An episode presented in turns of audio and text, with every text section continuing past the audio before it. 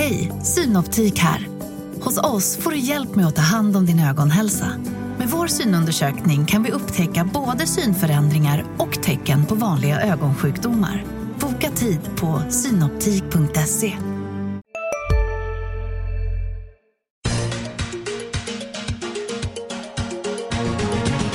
Hej och välkommen till Makrorådet, Dagens Industris podd om de tunga ekonomiska frågorna. Jag heter Viktor Munkhammar. Med mig idag har jag Annika Winst, chefsekonom på Nordea och Per Magnusson, analytiker på Swedbank. Välkomna hit ska ni vara. Tack. Eh, ja, det har varit väldigt mycket avtalsrörelse den senaste eh, tiden eh, och det lossnade lite här när industrins parter kom överens om 2,2 procent. Andra har sedan anslutit sig men det är lite oklart fortfarande vad vissa förbund som har eh, gynnats starkt av den eh, goda svenska efterfrågan, Byggnads exempelvis, hur de kommer göra. Eh, jag tänkte ändå höra mer, eh, flera frågor. Till att börja med, ska man tro att de här 2,2 procenten blir ett märke ändå, trots att samordningen sprack och så vidare. Annika, vill du börja? Är det en rimlig gissning? Ja, jag tror faktiskt det. Och jag måste säga att jag är imponerad över att de kom överens så snabbt som de gjorde den här gången. Jag hade nog förväntat mig att vi skulle behöva harva det här några veckor till, vilket brukar vara normalt att man gör.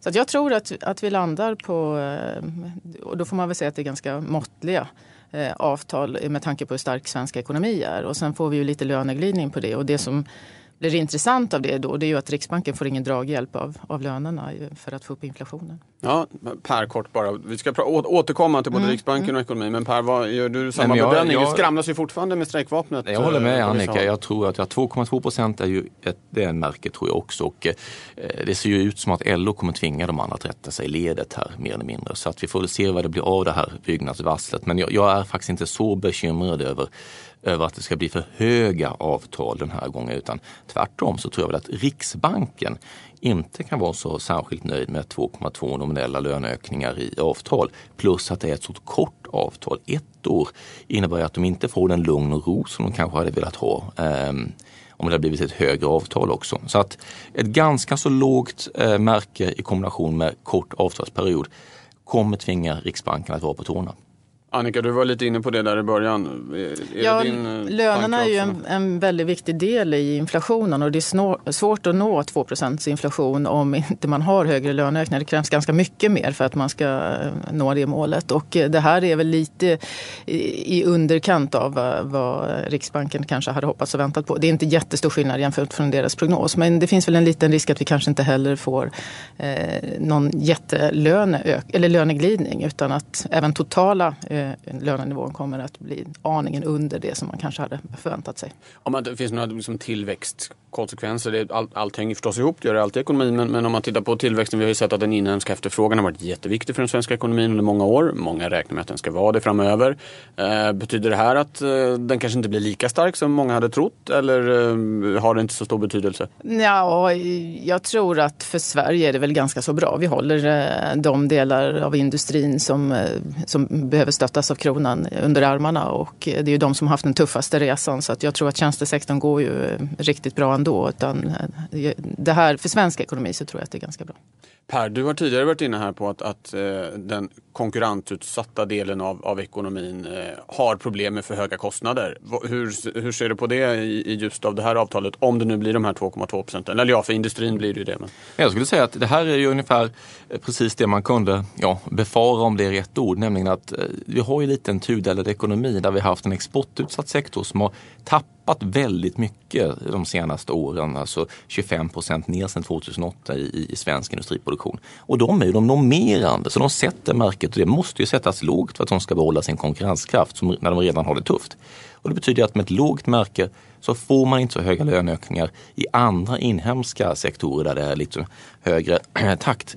Eh, som man kanske annars hade fått. Så detta är ju konsekvensen av att vi har det här avtalsförhandlingssystemet vi har i Sverige i kombination med att vi haft en svag industrisektor. Men som sagt, löneglidning kan vi nog få i inhemska sektorer som fortfarande är heta. Ja, Okej, okay. men eh, eh, om vi ska avsluta den här diskussionen bara då. Ett, eh, betyget blir väl godkänt då för avtalsrörelsen? Förutsatt att det inte händer någonting, stökar till sig här nu på slutet. Det beror ju på vem man är. Är man Riksbanken ja. så hade man nog önskat lite mer ja, för att få ja. upp inflationen. Men samhällsekonomiskt, ja. Ja, Och. Ja, det är samma. Riksbanken är inte så nöjda, men eh, företagen tycker nog det är okej. Eh, hörni, det har varit mycket läckor den senaste tiden. Mest uppmärksamhet har ju eh, de här, de här Panama-papprena eh, fått. Men lite i skymundan av det så läckte det också eh, interna konversationer inom, eller mellan IMF-tjänstemän om Grekland och det har skapat en väldig oreda. I måndags exempelvis steg den grekiska tvåårsräntan med två procentenheter, alltså 200 punkter. Eh, och en, en faktor där man talar om att IMF medvetet skulle försöka provocera fram en så kallad kredithändelse för att eh, sätta press på eh, både Grekland och eh, andra länder i EMU eh, att eh, göra en nedskrivning av, av Greklands stora skulder. Hur, hur tolkar ni dels de här läckorna men också det, det väldigt fortsatt väldigt tröga implementeringen av de här programmen för Grekland. Och går vi mot en ny sån här sommar när, när alla ska oroas för att, för att Grekland ska lämna. Om vi, om, vi, om vi börjar där bara. Per, vill du inleda den här gången? Ja, alltså jag är inte särskilt förvånad över att man uttrycker sig på det sättet i ett internt memo hos IMF. Det är klart att de är oerhört frustrerade med att Grekland inte genomför de strukturreformer som de har lovat och samtidigt mycket frustrerade med att man från EUs håll, framförallt Tyskland, vägrar acceptera verkligheten, vilket är att Grekland måste ha en skuldavskrivning för de kan inte klara sig annat. Och där sitter man ju fast. Och IMF dessutom, de är ju under press eh, för att man kan säga att de har gett sig in i någonting som de inte borde riktigt. Eh, de har blivit för mycket europeiska politiker och för lite en världsorganisation. IMF är under internationellt tryck att inte kunna särbehandla Grekland och EU på ett sånt här sätt så att de måste ta sig ur det här på ett snyggt sätt. Och då kan de ju kräva, vi måste ha en skuldavskrivning för allt annat är orimligt. Och här sitter man ju eh, och stångas med, med framförallt Tyskland som vägrar gå med på det. Annika? Ja, till det ska man ju lägga att det är eh, stort tryck på Europa ur många andra avseenden också. Och de politiska ledarna är ifrågasatta. Eh, Merkel som har varit den som har stigit fram och tagit ansvar och eh, plats i svåra stunder är ju ifrågasatt på hemmaplan vad gäller flykting hanteringen och så vidare. Så att det gör ju att det, även Tyskland har ett stort behov av att markera, eller hon har det. Och de, de närmar sig också val och så vidare. Så att jag tror att eh, vi kanske ska förvänta oss att eh, det kommer fortsätta så här. Man har ju faktiskt inte kommit särskilt långt i sin, sin hantering av Grekland. Men ur ett marknadsperspektiv så skulle jag säga att man bryr sig inte särskilt mycket om det här. Men skulle det liksom komma fler och smitta och så vidare och säga att eh, vi får en Brexit och samtidigt så blossar sådana här saker upp så det är klart att eh, då kommer marknaden bli, eh, vill inte vilja ta risk igen. Det som vi hade i början av, av det här året. Och centralbankerna svarar bara med mer medicin, eh, samma medicin hela tiden vilket inte heller betryggar.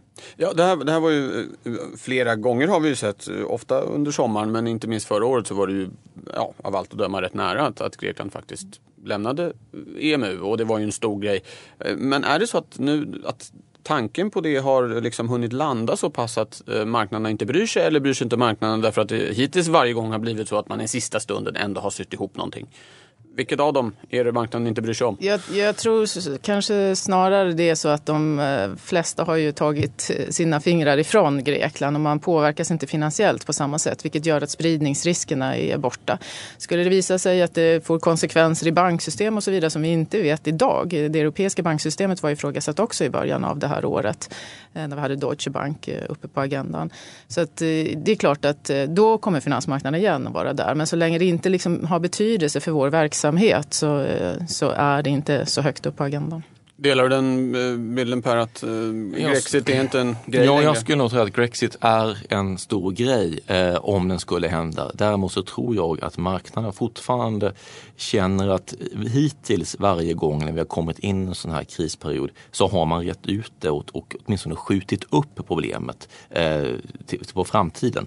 Eh, jag tror dock att det är allvarligare i sommar än, än någonsin och insatserna höjs och det har väldigt mycket att göra med det som Annika var inne på att Merkel är ju den som har hållit ihop och hennes politiska kapital har urholkats rejält. När Alternativet för Deutschland eh, ligger på 20 procent i vissa delstater och man har den här stora migrationskrisen, då är det inte lätt för Merkel att gå ut och lova en skuldavskrivning till Grekland ovanpå detta. Eh, så att jag tror att det är svårare än någonsin för henne att gå med på en bailout i kombination med att Grekland obenhörligen går emot en sån här kris i juli när deras lån till ECB förfaller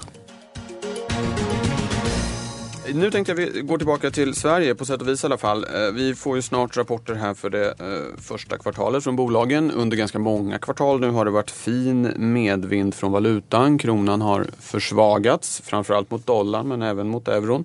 Eh, nu verkar det vara slut med det. Eh, det stora skiftet eh, skedde väl egentligen från april eh, 2014 till april 2015 ungefär. Vad ska man tänka om kronkursen framöver? Annika, nu får du börja här. Vad ska man utgå ifrån? Ja, ett, ett viktigt skäl till att vi har haft den kronkurs vi har är ju för att Riksbanken har agerat som de har gjort. Riksbanken har inte velat att kronan skulle bli för stark och därför har man då vidtagit åtgärder som indirekt har påverkat växelkursen. Nu har ju bland annat Cecilia Skingsley gått ut och sagt att hon kan tänka sig att se en lite starkare krona. Henry Olsson och Martin Flydén har reserverat sig de senaste gångerna. Så att det, det, finns ju signaler från Riksbanken att man kanske accepterar eh, att kronan stärks något och då är, stämmer ju det som, som du sa alldeles nyss. Däremot så tror jag ändå man ska fundera över hur mycket får kronan stärkas utan att eh, Riksbanken vill vara där igen. Och jag tror visst att det fortfarande finns en smärtgräns. Om man tittar tillbaks historiskt så varje gång som kronan har stärkts Hej, Ulf Kristersson här. På många sätt är det en mörk tid vi lever i. Men nu tar vi ett stort steg för att göra Sverige till en tryggare och säkrare plats. Sverige är nu medlem i Nato. En för alla, alla för en. Har du också valt att bli egen? Då är det viktigt att skaffa en bra företagsförsäkring. Hos oss är alla småföretag stora och inga frågor för små. Swedeas företagsförsäkring är anpassad för mindre företag och täcker även sånt som din hemförsäkring inte täcker. Gå in på swedea.se företag och jämför själv. Riksbanken gått ut. Antingen att verbalt mellan möte eller som man agerat mellan möte om man sänkte negativ ränta och så vidare. Så gång på gång har det kommit aktioner eh, från dem när kronan har blivit för stark. Var den gränsen går det är förstås svårt att säga. Den kanske är, får vara lite starkare än vad den har varit innan. Men... Om du ska nämna några tal i alla fall. Tidigare har man ju sagt om vi tänker mot euron, något sånt där 9,05, 9,10. Nu ligger den 9,20, 9,25. Är det så att det är okej okay med en liksom under 9 nu då kanske om toleransen har blivit lite större? Eller vad? Jag tror Riksbanken tittar mer på KIX faktiskt. Ja. Alltså handelsvägt, eh, handelsvägt ja. växelkurs, det är viktigare för dem. Och jag tror faktiskt det är ganska stor skillnad mellan personerna, direktionen. Så ja. jag tror man ska vara lite försiktig med det där. De har olika smärtgränser. Ja, okej, okay, ja, spännande. Per, vad tror du om kronan framåt? Eh, ja, jag tror att Riksbanken eh, sitter fast i, jag tycker inte om ordet valutakrig, jag tycker att det blir lätt fel. Eh, men det man ska komma ihåg är att Riksbanken sitter ju fast i en knepig fälla. För att ECB har ju tydligt markerat att de ska i praktiken hålla sin eh, policyränta, åtminstone depositränta, på minus 0,4 procent i ytterligare fyra år fram till 2020. Det är så länge man lovar att låna ut pengar till det här. Federal Reserve ser ut att backa från tidigare tankar på att höja räntan eh, ett antal gånger. Eh, till och med Bank of Japan börjar sänka. Och i en sån här miljö, i synnerhet när det gäller ECBs eh, utfästelse att hålla räntan låg, så blir det väldigt svårt för Riksbanken att undvika att följa med dem hela tiden. Att slåss mot att kronan blir stark. För att uppstå ränteskillnader kommer kronan stärkas. Och Riksbanken är väldigt motvilliga till detta. Det märker vi som de själv står för Lodén, Skingsley. Men vad ska de göra ifall kronan förstärks? För det känns lite på de här nivåerna att kronans utgångspunkt är att den kommer gå starkare ifall man inte känner att Riksbanken slår tillbaka. Eh, och då får de slå tillbaka om och om igen. Kanske motvilligt, men jag tror att det kommer bli nödvändigt. Annars kommer inflationen bli alldeles för låg i Sverige. Okej, okay. om vi säger så här då att eh, eh kronan åtminstone eh, ja, definitivt har slutat försvagas men den kommer inte kanske tillåta stärka så mycket mer. Är det, ungefär, är det en korrekt sammanfattning av er syn på det? Ja, jag, jag, tror att Riksbanken, om man säger så här, det beror också på vad inflationen blir. Om inflationen kommer ut för lågt enligt vad de tycker, ja då kommer de ju få agera mot kronan även om den inte är så, så stark som de hade trott tidigare. Så att de där två sakerna hänger ihop. Men jag tror ju att importerad inflation riskerar att komma ut lågt eftersom vi nu har en årsförstärkning i kronan. Och om de inte agerar, en annan centralbank gör det, ja då kommer de få se en lägre inflation och det vill de inte. De behöver ju hjälp av no något annat. Ett oljepris som går upp eller så vidare. Det som drog ner innan eller no något annat. Lönerna som har vi konstaterat var ja, inte där. En rejäl löneglidning. Ja, det, tro, det, tror jag inte, den hjälpen tror jag tyvärr inte att de får. Utan vi tror ju att Riksbanken kommer, inte att sänka räntan mer, men däremot att man köper mer statsobligationer och också kanske real och ränteobligationer. Hörni, nu ska vi gå över till spaningen där ni har eh, funderat eh, på någonting spännande som man ska hålla ögonen på framöver. Annika, vad har du med dig för spaning idag? Mm. Min känsla är att eh, många människor i Sverige fortfarande går och väntar på högkonjunkturen. Allt ifrån akademiker som skriver om eh, flera år framåt med, med väldigt stark tillväxt. Myndigheter som pratar om att gapen ganska nyligen har slutits. BNP-gapen, alltså hur mycket lediga resurser man har i ekonomin. Men också företag och vanliga människor eh, ute på, på gatan som man möter. Och då skulle jag vilja säga njut. Jag tror att det är som bäst just nu. Och jag skulle gissa att det närmsta halvåret så kommer vi ha ganska okej okay siffror. Men däremot så tror jag att vi kommer se svagare siffror redan efter sommaren och, och framåt hösten. Det betyder inte att det blir dåligt. Eh, det är inte någon lågkonjunktur utan vi har ju haft extremt stark eh, tillväxt i Sverige. Inte minst eh, sista kvartalet förra året. Men det är ändå vettigt att fundera över att anpassa sig till att det är en, en liten annan verklighet runt hörnet skulle jag gissa. Och skälet till det är ju framför allt att inte räntorna kommer längre ner. Fallande räntor har varit en enorm stimulans till eh, väldigt många sektorer, till hushållen, till byggbranschen och så vidare. Och så vidare. Och även om räntorna kommer förbli låga så behöver de falla mer för att du ska få ytterligare tillväxt och det, det har vi inte. Sen har vi också bromsat upp eh, flyktinginvandringen till, eh, eller mottagningen till Sverige vilket gör att inte heller det, även om det stabiliseras och det fortfarande finns massor med utmaningar att hantera det, så, så kommer det inte heller bidra eller öka eh, tillväxten. Så att eh, det finns ett antal argument där räntan är absolut viktigast. Där, bara om man tänker så här eh, om den så kallade mannen eller kvinnan på gatan. Det är kanske framförallt arbetsmarknaden man känner av där ifall det är hög eller lågkonjunktur. Och där finns det väl ett mönster att den kommer lite efter resten av konjunkturen. Alltså även om, kan man tänka sig att arbetslösheten ändå ska fortsätta sjunka ner och sysselsättningen öka även om den ja, konjunkturtoppen är över? Jag, eller? jag tror att ett viktigt skäl till att folk fortfarande eh, går och väntar på högkonjunkturen det är att arbetslösheten ligger runt 7 Det är ju jättehögt i ett historiskt perspektiv. Men svensk ekonomi är ju tudelad och eh, rensar man bort de som är studenter och så vidare och de som står långt ifrån arbetsmarknaden så är det ju väldigt tajt på många håll och kanter på arbetsmarknaden. Så att, ja, det, det är eftersläpning och samma sak är det med gapen i ekonomin. Ofta så ser man att de har slutat brutits när det har liksom vänt redan. Så att jag tror att, nu fick vi ju en lite svagare siffra redan igår. Det tror jag var mer var en tillfällighet från produktionssiffror från mm. industrin och tjänstesektorn. Men, men eh, efter sommaren någonstans så borde det synas i, i flera faktorer.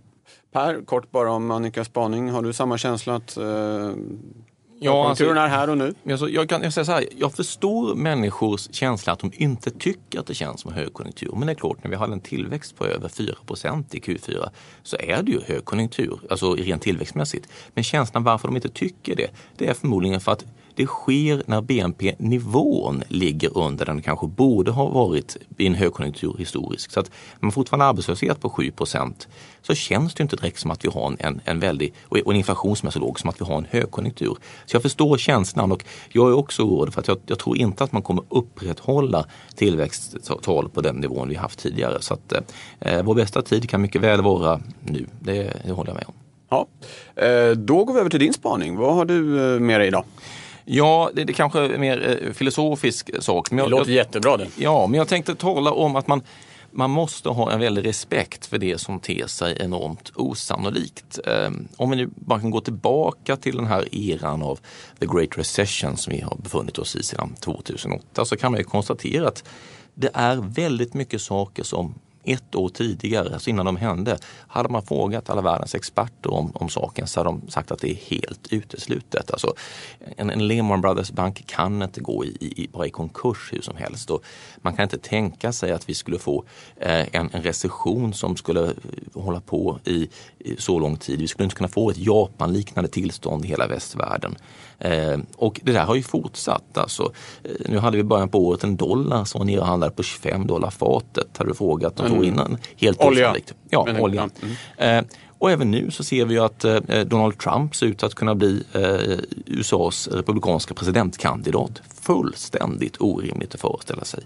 Och vi har även framför oss saker som att Brexit, att Storbritannien skulle kunna lämna EU. Det där var ju bara något löfte som eh, var förfluget när David Cameron höll ett valtal för flera år sedan. Inte så att det skulle kunna hända. Ännu mindre att det faktiskt skulle bli att man vill rösta för. Grexit likaså.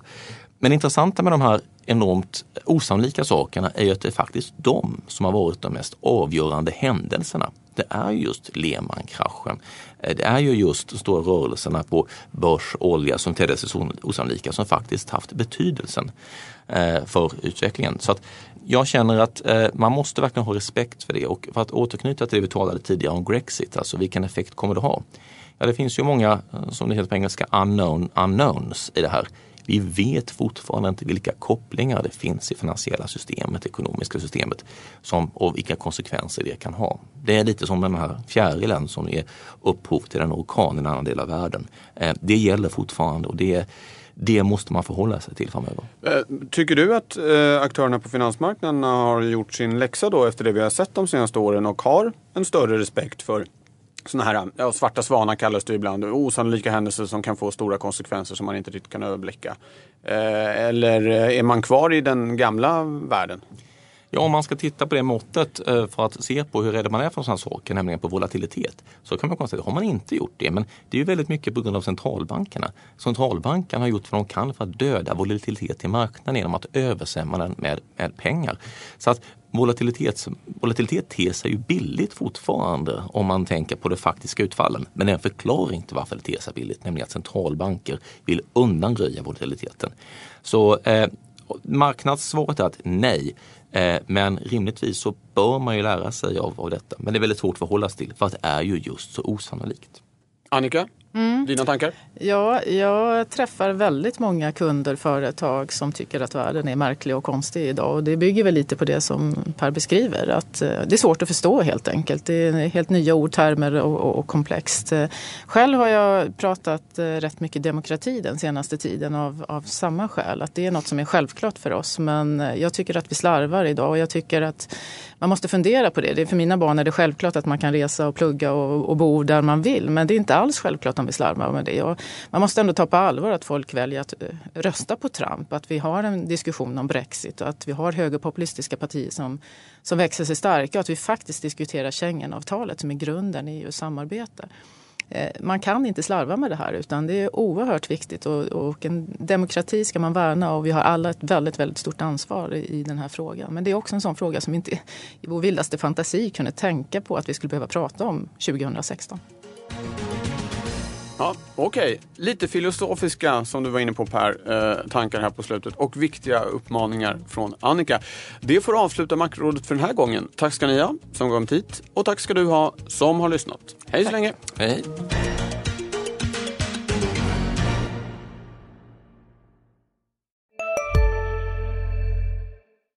Hej, Susanne Axel här. När du gör som jag och listar dig på en av Krys vårdcentraler får du en fast läkarkontakt som kan din sjukdomshistoria. Du får träffa erfarna specialister, tillgång till lättakuten och så kan du chatta med vårdpersonalen. Så gör ditt viktigaste val idag, lista dig hos Kry. Ni är med om det största och det största är den minsta. Ni minns de första ögonblicken och den där blicken gör er starkare. Så starka att ni är ömtåliga. Men hittar trygghet i Sveriges populäraste barnförsäkring. Trygg Hansa. Trygghet för livet.